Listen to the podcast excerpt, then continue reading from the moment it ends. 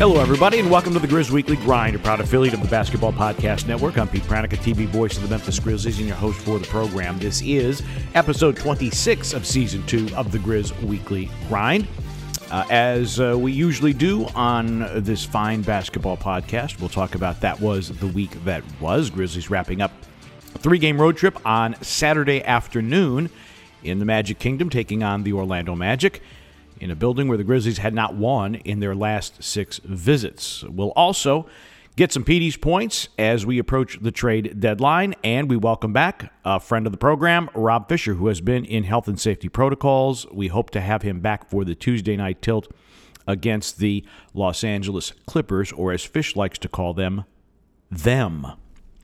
Rob Fisher, not a big Clippers fan, uh, the, the hatred or the dislike is not as strong as it used to be because Blake Griffin and Lob City no longer residing in Crypto.com arena. So it's a slightly, no, it's a very different Clipper team than the one the Grizzlies used to face in the playoffs. But uh, but still, Fish likes to call the Clippers them.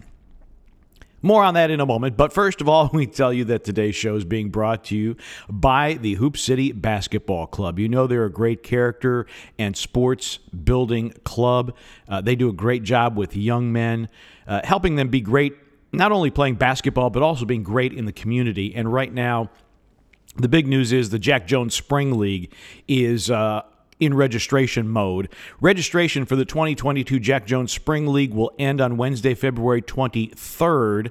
Uh, it's a it's a spring league for grades first through eighth. Uh, they'll play from March 2nd to May 19th. There'll be 10 games. There will also be a tournament. Game days are Wednesday and Thursday, and games will be played at Memphis University School, Christian Brothers High School, First Assembly Christian School, and other Memphis area gyms.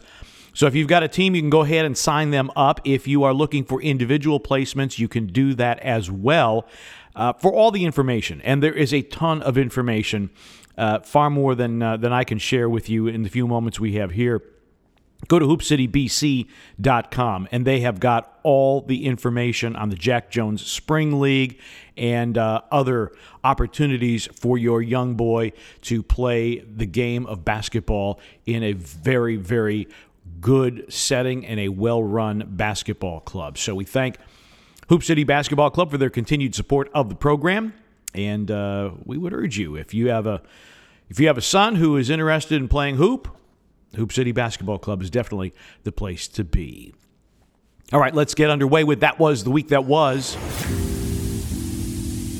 Grizzlies wrapping up a three game road trip after two days off, which is like gold in the NBA these days. Grizzlies, after their win at Madison Square Garden, they stayed over in New York and then flew to Orlando on Thursday afternoon, which allowed those of us who were not involved in practice on Friday to play golf, Brevin Knight, or go to uh, one of the uh, or more of the Disney theme parks, which was pretty much the rest of us.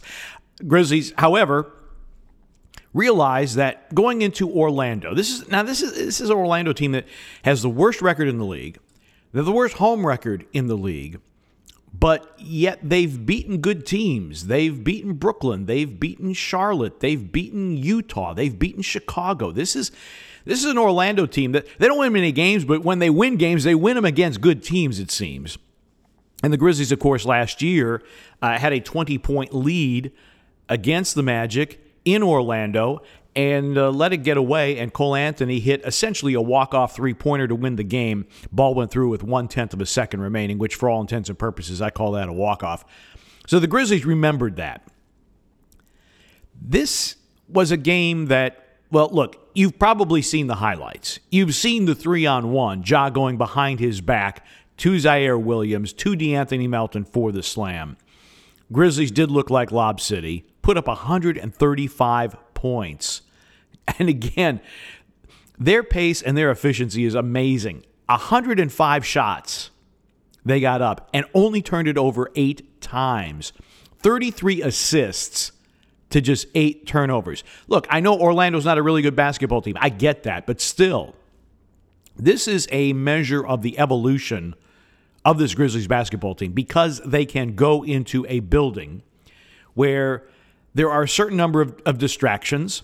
Uh, you know, a lot of people from Memphis came down to Orlando. There were a lot of Grizzlies fans there. Uh, I don't know if, if players had family there or, or what have you. Have you have extra time off? You're in a resort setting uh, where the team was staying, uh, and and you have an early start on a Saturday. It, it's just an odd combination of circumstances, and the Grizzlies did what they had to do. They went out, they got out to a 13 point lead after one quarter and they built on that lead each of the next three quarters. The Orlando Magic outscored the Grizzlies in the fourth by seven, but by then it, it really didn't matter. Grizzlies led by as many as 31 in this game. What's notable about this game, Ja Morant was a game high plus 22 and only played three quarters of this game. And after shooting basically 33% in New York, shot 67% in Orlando seven assists, couple of blocks, five uh, uh, rebounds as well. So another 35 and 5 game for Ja Morant. Again, didn't need to play the fourth quarter because the Grizzlies were so far ahead. Morant, for the second time this season, double figure scoring in each of the first three quarters. Also did it at Denver as well. And of course, Grizzlies won that game. Orlando has pieces. And Brevin and I have talked about this. They, they do have pieces. Franz Wagner has been very, very good. 15 points in this particular game. Wendell Carter with a double double, 12 and 10. Cole Anthony with 22, really coming on after a, a so so first quarter.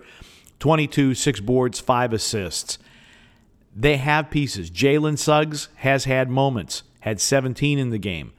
Um, you know, Gary Harris is a veteran that you'd you'd like to get a little bit more out of. Terrence Ross, the Human Torch, uh, did not shoot it well. They've got a lot of guys who were injured. I mean, you know, look, you got Michael Carter Williams, who a former rookie of the year, and yes, underperformed for the vast majority of his career, but still potentially a valuable veteran. Markelle Fultz, he's out. R.J. Hampton out. Jonathan Isaac, who I think is a very good young big and E'Twaun Moore, another veteran that could really help this team. So Orlando very, very shorthanded. Doesn't matter. Grizzlies did not play down to the level of the competition. They went out, they dominated, they had fun, they played their brand of basketball, while Orlando really, you know, I have great respect for Jamahl Mosley, fantastic assistant coach with the Dallas Mavericks, but they just started to chuck and duck in that first quarter. And almost everything. More than half their shots in the first quarter, I believe, were threes. That is not how Orlando needs to make its way. You've got a front line. It, it's a decent young front line. Wagner, Carter, Mo Bamba. It's not a bad three to put up there. And yet they were casting threes. Now, they did make 17 for the game on 48 shots, but so again, for the game, more than half their shots were from three. This is not a three accurate team. It is not a three volume team either.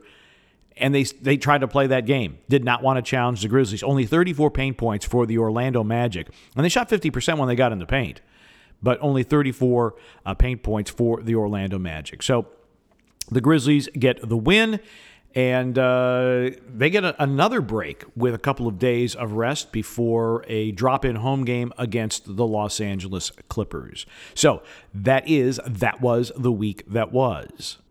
All right, before we bring Fish in, let's get some Petey's points and a good conversation with Rob Fisher. Uh, as he remains in health and safety protocols, but hopefully we'll have him back on Tuesday for the Clipper game. Uh, number one, I mentioned it at the top of top of the show. Uh, the the trade deadline is coming up, and the Clippers already made a deal to get Norman Powell and Robert Covington from the Portland Trailblazers. It appears that the Portland Trailblazers uh, might be on the road to being broken up. That they realize that this season is is a wash. What can you get for C.J. McCollum? Can you move him? Can you get value for him? Uh, Damian Lillard missing significant time with an abdominal injury, undergoing surgery. So the question naturally falls to the Memphis Grizzlies what are you going to do? Or do you do anything at all? Brevin and I had this conversation, and, and it was on an earlier episode of this podcast where, where we did talk about what do you do because you do have expiring contracts. You have Tyus Jones in a contract year, you have Kyle Anderson in a contract year. What do you do? Do you play this season out as it is with this group, or do you try to trade some assets that might would be expiring contracts and see how you can improve your team? I am not a capologist. Uh, that that's not my area of expertise. What I'm more concerned about is what is the ceiling for this group of Memphis Grizzlies.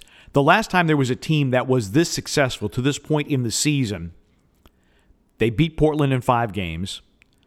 If Mike Conley's face doesn't get broken, if Tony Allen's hamstring doesn't fall apart, did the Grizzlies take out the Golden State Warriors? How far did they go? Did they end up in the Western Conference Finals? Is the Grizzlies ceiling the Western Conference Finals? I, I think it is. I think if you get the matchups that are favorable to you, this is a team. And if you are healthy, I think this is a team that could go to the Western Conference Finals. So once you get to the conference finals, uh, who knows? I mean, you don't know who's going to make it through. Uh, this is a team that has beaten Utah twice. This is a team that has beaten Phoenix. This is a team that has gone on the road and beaten Golden State. Certainly, they respect everybody in the West, but they don't fear anybody. They have gone into Phoenix and won. They have gone into Utah and won. They have gone into Golden State and won. You know, so the, the possibilities are there with this group, which hasn't been fully healthy really. I, would have to look and see. I don't know that this group has ever had everybody available on the same night. Maybe, maybe for a few games, but not for very much because Dillon Brooks has been out for so long. Ja Morant had the, the 12 game absence with the knee and all the health and safety protocols going back and forth. As a fan and keeping all the contractual situations out of it, I would love to see the Grizzlies keep this group together. I am dying to know when you get Dillon Brooks back, and assuming you can have this group healthy for the rest of the season, how far can this team go? Because clearly in the regular season, even when they have not been at full strength, they have been outstanding. They have surpassed everybody's, and I mean everybody's expectation for performance this season. There is nobody, there is nobody before this season thought this team was going to be a top four team in the West. The hope was you could be in the top six, avoid the play in tournament so that you wouldn't have to deal with that. Uh, are we, aren't we going to be in? You would know solidly in one through six, you're in. And you don't have to worry about the play in tournament. And not incidentally, if you don't have to worry about the play in tournament, you also don't have to worry about playing extra games, extra wear and tear. And for the six teams that are not in the play in tournament, but are in the playoffs, you get extra rest, which after a long 82 game season, extra rest is huge, I think. So, long winded way of saying, I know that there are business decisions that have to be made, contractual decisions that have to be made. I would really love to see this team stay together because of not only the success this team has had, but also the camaraderie that this team has. I think those are two major reasons why I'd like to see this team kept together. You don't know what you don't know what offers are out there. You know the Ben Simmons thing is is floating around all over the NBA. Uh, obviously, CJ McCollum could be available for the right price as well. Are there other pieces that are in play? It appears Indiana could be broken up now that would be intriguing because they've got pieces, but it just has not come together in Indiana. So it, it remains to be seen what happens with this. Like I said, I, I really, from a personal perspective, I would like to see this team stay together through this season, deal with the expirings at the end of the season, because right now this team is in such a good groove and in such a good headspace with each other and with their quality of play on the floor, I, I, I, would hate to see it broken up. And I would also hate to see if you, if you were to break it up and things don't go right, then you have the regret of what might have been had we kept this group together. So uh, that, that that's my that's that's my take on on the trade deadline. Uh, Petey's point number two, and this cuts in a lot of ways, and we'll touch on this with Rob Fisher as well you hear Taylor Jenkins talk about care factor. Talks about it when you ask him about a certain player. You know, what makes this player really, really good? He says, well, he has a high care factor. It's one of the buzz phrases that Taylor uses that is really important and a keystone of the Grizzlies culture. Do you really care about this organization? Do you care about being great? Do you care about your team's performance? Do you care about your teammate? And we see that from these guys. Uh, this is a very tightly knit group. And again, Fish and I will get into this a, a little bit. When you talk about the core four, those were four very different individuals coming from four very different backgrounds. And yet somehow they made it work. And in my conversations with Mike Conley, um, you know, when he was coming back to Memphis for the first time with the Utah Jazz, I, I, asked him that question. I said, "Yeah, how did this work?" And he's like, "I, I don't know. It just did." Uh, because you know you have Mike Conley, who's the son of an Olympic athlete. You have Tony Allen, who you know who grew up in the mean streets of Chicago. You had Zach Randolph, who grew up in a single parent family in in Marion, Indiana, and then you got Marcus Gasol, who grew up as the parent uh, as the son of uh, a couple of medical professionals and and essentially in, into a family of privilege uh, in Spain. So, you know, different socioeconomic backgrounds, uh, different origin stories, and somehow those four made it work. The group that the Grizzlies have now, it's a group that is very homogenous, particularly in terms of their age. There are lots of young guys here. Uh, you know, the one kind of outlier is, is Steven Adams, who's been around a little bit longer than everybody else and, and, and a New Zealander. Um, but I mean, by and large, you know, you look at Ja and Jaren and Dez and De'Anthony and Tyus, and these are all guys that are, you know, pretty much the same age, same experience level. And that, at one point, I thought was going to be a negative, but it has turned out to be a positive.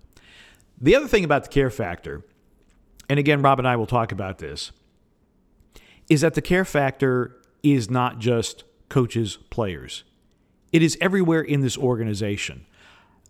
I've never had the open lines of dialogue with the general manager the way that I've had with Zach Kleiman. That I can talk to him before a game and we'll chat and I can get information on background that helps us best present the Grizzlies. I can ask Taylor questions off mic and get answers. But it goes beyond that. It it goes to the point where this is a coaching staff that cares about who we are in broadcast, which, trust me, this does not happen in every situation. Going to Orlando's arena on the bus, one of the assistant coaches turns to me and says, Hey, how's Fish doing? When my mother was in the hospital two years ago and eventually passed away, Taylor Jenkins was making sure that he was updated every day on how my mother was doing. That doesn't happen with every head coach. It doesn't happen with every front office that you have this type of care factor that permeates the entire team. It gets back to something that Brevin and I have talked about often on the air, and that is good organizations win, bad organizations lose on a continuous basis. Remember when the Chicago Bulls were so successful, and Jerry Krause, the general manager, said, Players don't win championships, organizations win championships. And everybody laughed at him and said, "Well, that's just Jerry Krause. He wants, you know, he wants his credit for putting this team together. It's really Michael's team. It's Michael and Scottie and Phil, and that's why we won the championships. It's not because of anything else." The longer I'm in the league, the more I realize how right Jerry Krause really was. Yes, they had Michael Jordan. Get that. They they had Phil Jackson, Hall of Fame coach. Get that. Had Scottie Pippen, phenomenal player. Had other great players around them. But when you look at teams in the NBA and you look at the teams that are perennially successful, San Antonio, Golden State now, since Steve Kerr has been there, uh, and, and the new ownership has taken over you look at teams that are perennially successful, and it is because the organization is very good top to bottom. Not just basketball operations, but really throughout the organization. You take a look at a team like the Sacramento Kings, perennial losers. That's not a good organization. I mean, it's an organization where the general manager during a game accosts the timer because the general manager thinks that the, the timing of a jump ball was incorrect. The guy running the clock was correct. And you got a general manager who's going to walk courtside in during a game and and and and, and interfere. It, it you know those are the types of things that just make you crazy because it's been a rotating door of coaches. Um, you know, and, and, and, things haven't gone right in Sacramento. And you have a, a very passionate fan base in Sacramento that is just like, please, you know, Vivek, sell the team. Please do something. We, we need something here in Sacramento. And I would say to you that those organizations aren't very good. That's why they lose all the time. When you have a good organization that has a high care factor, that has a high content of character throughout the organization, uh, a, a, an organization that has a vision for where they want to be and how to get there. Everybody will have the vision. We want to win a championship. Well, yeah, of course. Everybody wants to win a championship. I get that. But you have to figure out how you want to get there and how do you get there.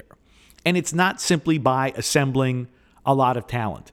There are other factors involved, and I think the care factor is a very, very big part of that. Because the Grizzlies have that, because they have it throughout their organization, I think that's a reason why this Grizzlies team, above and beyond the talent of the players on the floor, and Ja Morant is a generational talent, period, end of story. But even over and above the talent of Jaren and Ja and Dez and Melt and Ziaire Williams and, and the rest of this group. The reason that this Grizzlies franchise has a chance to be successful long term is because of their culture, because of their identity, because of their care factor, and that all comes back to Taylor Jenkins, who should be a leading candidate for Coach of the Year. Interesting, his main competition may be JB Bickerstaff in Cleveland. So, uh, kind of ironic the way that works out, but so there you go. There are your Petey's points for today. Now, before we get to Rob Fisher, want to tell you that uh, the moment we have been waiting for since September is finally here. In honor of the big game, DraftKings Sportsbook, an official sports betting partner of Super Bowl 56, is giving new customers 56 to 1 odds for either team. Bet just $5 and get 280 in free bets if your team wins. DraftKings Sportsbook is now live in New York, meaning you can get you can bet from almost a third of the country. Now, if Sportsbook isn't in your state yet, play DraftKings Daily Fantasy Football Contest for Super Bowl 56. New customers can get a free shot at a $1 million top prize with their first deposit. So download the DraftKings Sportsbook app, use promo code TBPN, get 56 to 1 odds on either team, bet just $5, and get 280 in free bets if your team wins. That's promo code TBPN at DraftKings Sportsbook, an official sports betting partner of Super Bowl 56. Must be 21 or older, minimum age and location requirements vary by jurisdiction. See DraftKings.com slash sportsbook for full list of requirements and state-specific responsible gaming resources. Void where prohibited. Gambling problem? Call 1-800-GAMBLER. In Tennessee, call text the Tennessee Red Line 1 800 889 9789. In Connecticut, call 888 789 7777 or visit ccpg.org slash chat. In New York, call 1 877 H H O P E N Y or text Hope New York. That's 467 369. All right, we talked about it. Rob Fisher has been in health and safety protocols. He missed this last road trip, and I feel very badly for him because it was a great road trip. Philly with cheesesteaks and pretzels, uh, New York, it's New York, and Orlando, a trip to the Magic Kingdom. Unfortunately, he missed out on the trip, but thankfully, we were able to uh, bring him in via Skype for the pregame show. And uh, hopefully on Tuesday night, when the Grizzlies host the Los Angeles Clippers, we will have him at full go on our telecast on Bally Sports Southeast. Here's our friend of the program, Rob Fisher. Fish, obviously, most importantly, uh, your health in health and safety protocols. Uh, hope to have you back Tuesday. Uh, what's the latest? Feel fine. Uh, I've been asymptomatic the entire time, uh, as you know, and without getting into details, because I really don't know the details. You, you, take a test, and and there are these numbers, and you got to meet these numbers, and I haven't met the numbers yet, but I feel fine. Um, and yeah, I, I hope to be back Tuesday. It's just a matter of these numbers and being able to get a get a good test result. So it's uh, it it's frustrating. I know you went through it and Brevin went through it, and uh, and I know how frustrated you guys got because you know I feel fine and have felt fine the entire time, and so it's uh and it's a bummer, man, when the team's playing like this and, and being able to watch it on television. Love watching you and Brevin. Loved watching you guys. um, but I'd rather be hearing you guys in my ears and uh and, and working with you guys and being there because it, it's it's so much fun. And and as you know i mean being back on this road trip for you guys and uh and missing that uh you know that that's when it's fun. Winning on the road is fun.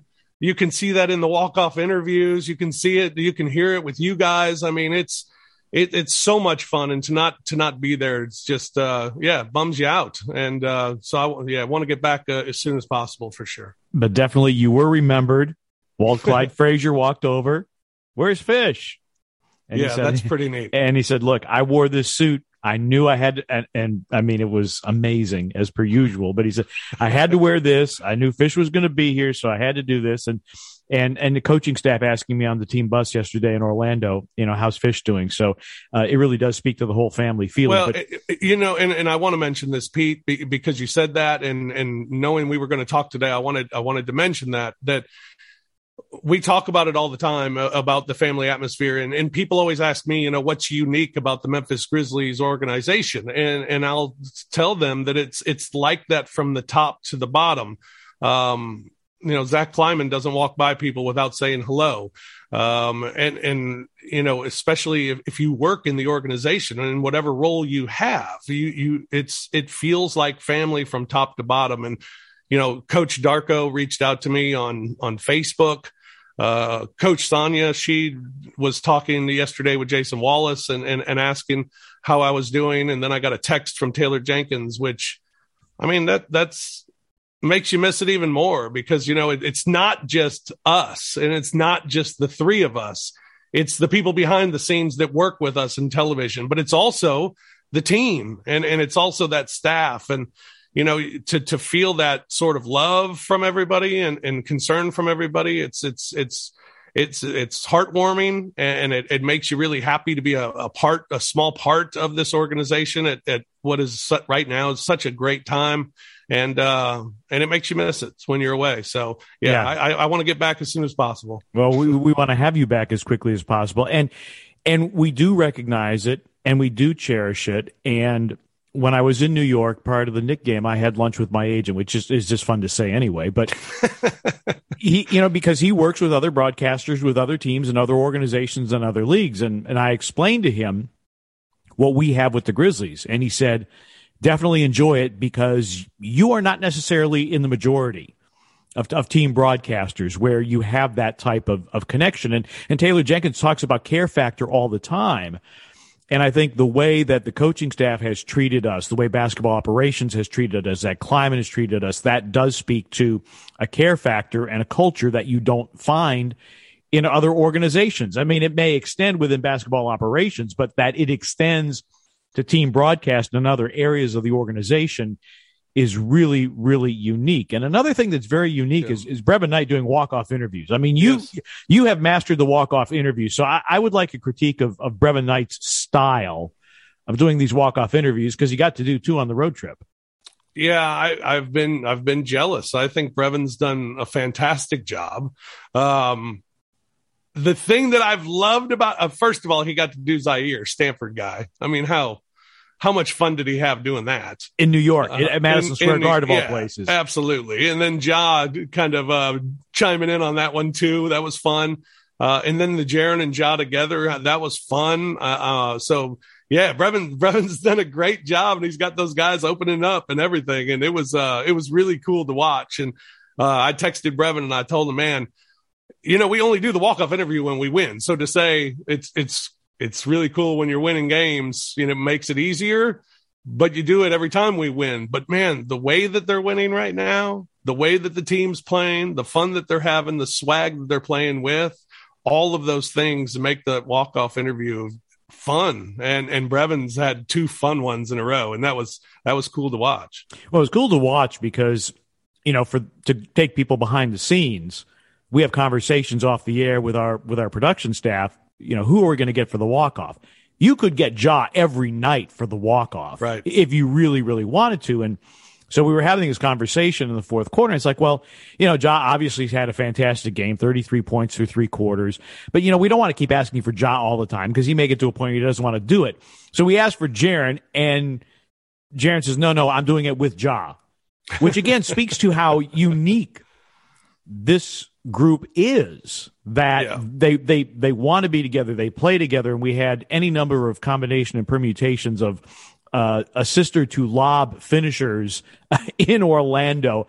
How crazy was it to, to just watch it in real time? and yeah. you know, watching it on TV. I mean, we, we saw it obviously firsthand, but what was it like watching the, uh, watching that unfold in Orlando, which was really spectacular? Yeah, and, and, I mean, seeing seeing those those moments, and and even in New York when with Ja, well, Ziaire first talking about Ja, you know, having his back and the whole team having his back after the miss in Philadelphia, and and how it really got him fired up for the game. And then Ja coming in and talking about it. I mean, just the, the, and then the Desmond Bane thing with Julius Randle. I mean, all of those things, plus, yeah, those walk off interviews I thought were significant too, because it, it just shows the camaraderie this team has. And, you know, I, to me, there aren't many comparisons with this group to the grit and grind group, uh, you know, but I think one comparison was, that group with in their success, there wasn't a bad guy in the locker room. And if there was a guy that was in the locker room that maybe wasn't on the same page, he was gone. And, and, and he'd be gone rather quickly. And there weren't many of those, but there were a couple of instances. This group is is like that. This group gets along. There's not a bad dude. There, there's not a guy. I mean, how much does Steven Adams have in common with a lot of these guys? Not much. I, I, think he's. I think. I think. I think he's the only current Grizzly that owns his own dairy farm. But right. So, but but look at look at the way he interacts with them. I mean, it's it's so it goes from it goes from Steven Adams and, and Kyle Anderson, the veterans on this team, down to the youngest guys on the team, and, and I think a lot of that has to do with your leader your leader is Ja Morant. I was thinking about that yesterday, Pete. Not not to get too long winded on this, but I, I, thought about it yesterday with Ja. I, I, think one of the big moments that I've recognized in Ja's career that I think was a turning point was when they traded Jae Crowder and Solomon Hill. Because those two were leaders and, and they were the veteran leaders. And I, you know, I think a lot of people believe when they got rid of them, it hurt. It hurt that you lost that veteran leadership. But what it did was it turned all of the leadership onto Ja Morant. Ja was taking a role as a leader among Jae and Solomon and, and was more vocal than you'd even expect a guy his age uh, being a rookie to be. So it was impressive. But when they left, how he became the leader of this group and to see that leadership grow throughout his career now over the last couple of years, you know, Taylor Jenkins says it all the time that that that's the biggest growth he's seen and the biggest leap he's made is in his leadership. And I, I think there's there's nothing that's that's more accurate than that. And you know, this group believes in him and, and they they follow him. And you know, he's a young guy. So even the old guys, I think, feel feel young with this group. And how couldn't you with the fun that they're having? yeah, they're having a, a, tremendous amount of fun, and and that was one of the questions, and one of the things that Brevin and I we we talked about it. You get rid of Jae Crowder, you get rid of Solomon Hill, and you don't have any OGs in the locker room, which you know you had with with Vince Carter a little bit back in the day. Right. And there was concern about, okay, well, who really is going to lead this team? Who is going to be that, that exemplar that has been to the playoffs? And the Grizzlies really don't have that. And when you look at what the Grizzlies are doing right now and understanding that according to Sportradar, it is the second youngest roster in the NBA by average age, you just, you, you like, what? Yeah. But Ja, but Ja's a great leader. And Ja admitted, you know, during his rookie season, I did not want to be too terribly vocal because I'm a rookie. I'm trying to learn my place, which, which I think was a, a good way of doing it. But guys want to play with Ja because he will take some spotlight. He will share the spotlight and he will share the basketball and he will give credit. So he's a very gifted leader. But the other thing too is you also have guys that are willing to, and you just pointed this out, you have guys that are willing to follow. Yes. You know, if you if you have too many guys who think they're the leader, Um, and, and we heard this with, with Spencer Dinwiddie when, when he was asked about his leadership role with the Washington Wizards after the Washington game in Memphis. And he said, well, I spoke up and it wasn't welcomed. you know, that, that's really a bad, that's a bad situation to be in. Yeah. Uh, and, and the Grizzlies certainly don't have that. And I think everybody loves to play with Ja. I, I think the fact that this team is playing with an edge really, really helps and it makes them more entertaining. But, you know, and, and you brought up the core four, not to get too far off on a tangent here, but the core four, those were four of the most different people you could possibly imagine. Now, you said Steven Adams doesn't have much in common with a lot of these guys. That's mm-hmm. true. But you look at Ja and Jaren and Melt and Bane, and these guys are all basically the same vintage. And so now you're building a core of very like aged and like personalities, which is which is a, a, direct departure from the core four. Because I mean, Tony Allen and Mike Conley are like no, not like each other at all. Marc right. Gasol and Zach Randolph, you know, they may be brothers from another mother, but they're very very different people, and that's what fascinated me about the core four, is that those guys were so different. This group, whatever nickname we want to give them, you know, Grizz Next Gen they're very, very similar in age and outlook. And I think they have turned what we could have perceived to be a weakness into a strength. Absolutely. And, and, I think what, what it is, it is, and, and, and again, a difference from that core four, the, I, I'll, I'll say this today. The leader of that group during their best times was the head coach he was the leader. And, and, you know, he, Lionel Hollins had that hated to lose mentality that great players have. What's different now is you have a 22 year old who's your leader, who is your all out leader. And the guys are following him. I mean, it's amazing to hear Jaren Jackson talk about how great Ja is on a nightly basis, talk about it and his greatness. It's it's amazing to hear Desmond Bane talk about Jaren Jackson being Defensive Player of the Year, talking about Ja being a no doubt All Star. It's amazing to hear the rest of the team kind of follow suit and say that same thing. But then you have your leader, Ja Morant, who's throwing kudos to all of you. And when he has a nine turnover game, takes the blame for the loss, despite the fact that he put up 30. I mean, he's he's easy to follow. And then the way he leads by example, you know, Brevin says it all the time. And I think it's, it's just not known enough. There is a reason for his flair and his flash in the highlights. And, and Brevin and I have talked about it. He's, he is, he is a fundamentally flashy player there's purpose to everything he does. Pete, you've talked about it a lot of times. The, uh, the 360 thing against Chicago. There's purpose to what he does that makes it look spectacular, but he's not just doing spectacular things. He is impacting games and helping this team win. And you have a team that's following. And I think that's the greatest thing. You, your leader is a guy who has the quality that the superstars of all time have had. That, that, that desire and just kill mentality to win at all costs and hate losing more than you even enjoy winning he's got that, and, yeah. and so it's it's easy to follow.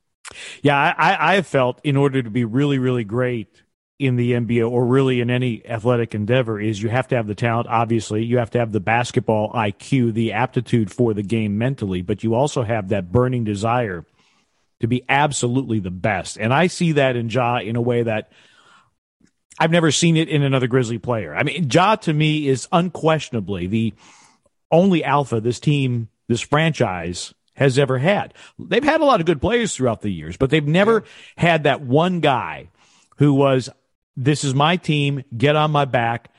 I, I will carry you across the finish line. And this is a group that wants to play with him. And I, and I think too, a turning point in the season, and, and Fish, I'm interested in your perspective on this. I thought a turning point in the season, and I referenced it last night in Orlando, specifically with Jaren, was that when Ja went out, that's when things really started to change. I, I thought Jaren became more assertive. He understood that more was going to be required of him. And I felt early on this team might have been looking to Ja and and and it was John for spectators. It's maybe a little bit of an overstatement, but we're seeing now a team that where Ja leads them, yes, but you've got guys that are really following along and, and being productive. And rather than looking to him and say, okay, 12, carry us over the finish line. You know, we're, we're just going to stand by and, and, watch you do it. It, it. Did you get a sense too that maybe the Ja injury and his absence was a turning point? Yes. And every time I would ask Brevin, how are they doing this? He would say, because they're playing the way they have to play to win without Ja, and they're doing it well. You've got to find a way to do it. And I agree with you. I think prior to that, it was a lot of watching Ja, like all of us, just watching Ja. And, and I think they got caught doing that a lot. So without him, everybody had to step up. I'll, I'll never forget Taylor Jenkins telling you, telling all the guys, you know, don't try to do more, just do what you do better. And, and I think everybody on the roster did because they figured out what it took to win without Ja in the lineup. And then when Ja came back, it all kind of fit well. I think Jaren took a huge step there. I think Jaren also took a big step when Steven Adams was out of the lineup and Jaren was forced to play all of the minutes at the five. Uh, his ability to score at the basket was incredible. Uh, his ability to be more talented, more long, more physical than the guy that's trying to guard him was a mismatch. And, you know, as, as Brad Jones said one of the nights, he bullied the San Antonio Spurs. So then I think what's happened since Steven Adams has come back, Jaren has still continued to find a way to be effective in the paint more than he was maybe prior to having all those minutes at the five because now he's he's getting those points, he's getting those rebounds, he's still finding way to get in the paint and working with Steven Adams.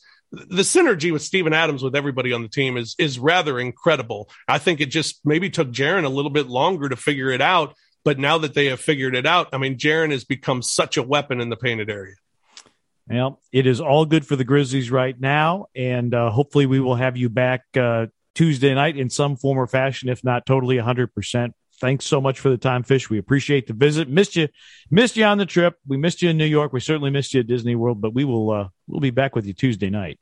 Absolutely, look forward to it. I'll shave even by then. good, good. we all appreciate that. yes, Rob has been known to not shave for days on end if we do not have a game. He's got a nice little beard going.